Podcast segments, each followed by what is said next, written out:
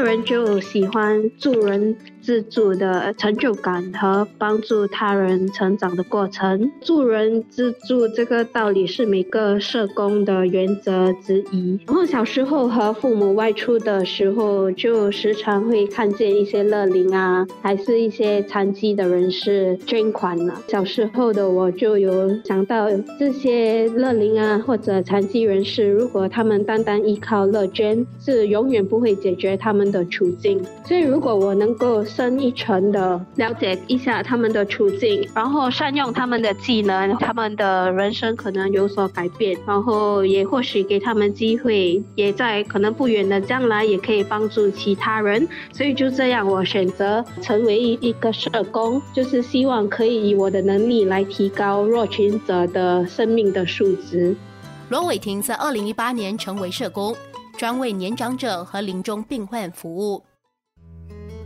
加入社工行业后的第一年，其实对我来说是一个很大的挑战啦。其实社会工作方面，我们可以选择很多不同的专项，比如说儿童啊、青年机构、监狱啊、残疾人士机构等等。但我的日常工作中是在一个临终慈怀医院。所以我每天都会接触到即将面临死亡的病友。其实刚开始第一年，我还记得我时常会会在办公室的角落哭泣，因为有时候与病友们都建立了很深厚的感情，然后他们又突然间很快的病逝离开了我，有时就会想到为什么好好的一个人得承受到病魔的痛苦，就感到很悲伤。但很感激，就是在这里我的慈怀医院里有前辈们的。指导和鼓励，所以我也发现我在工作中的过程中也慢慢的成熟和成长。我觉得我遇到最困难的地方，就是因为我在日常工作中，我每天都会接触到即将面临死亡的病友，所以我觉得这对于病友和他们的家人是一个充满压力的过程。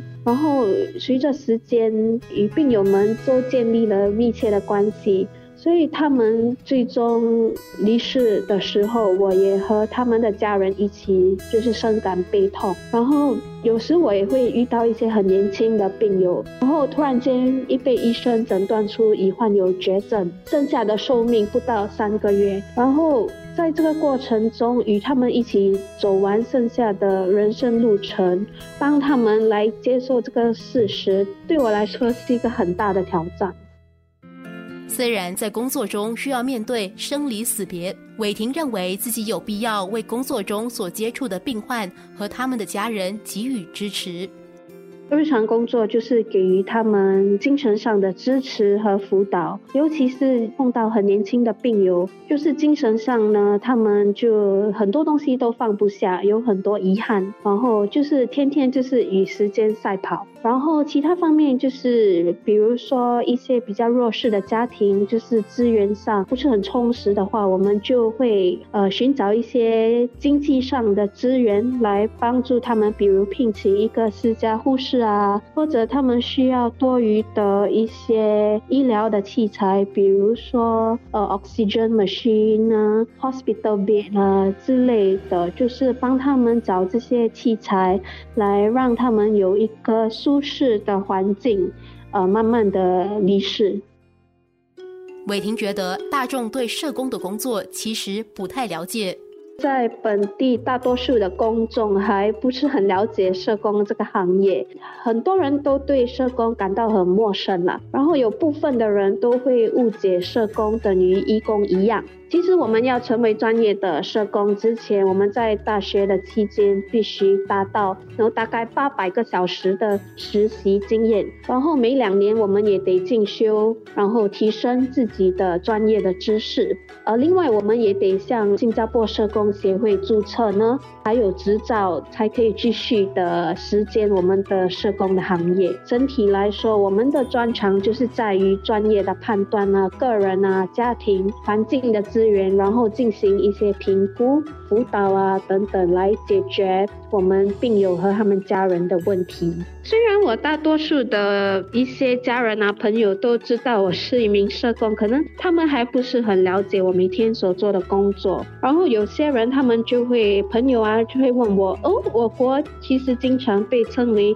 第一世界的国家 （First World Country），就是为什么还需要社工的帮忙呢？跟他们解释说，我们每个人啊家庭的环境因素都很不一样，是有部分的人呢在日常生活中还是会遇到种种的困难。就就算他们多努力的维持生计呢，他们也活在挣扎中。所以，我们身为社工的这个角色，就是在于提拔每个人的能力，让他们在未来呢也可以自助，然后也帮助别人。生活加热点。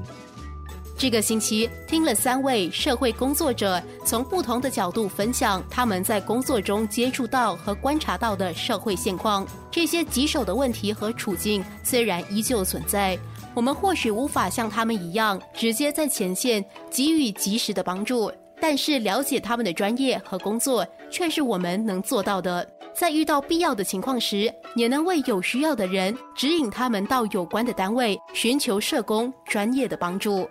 生活加热点。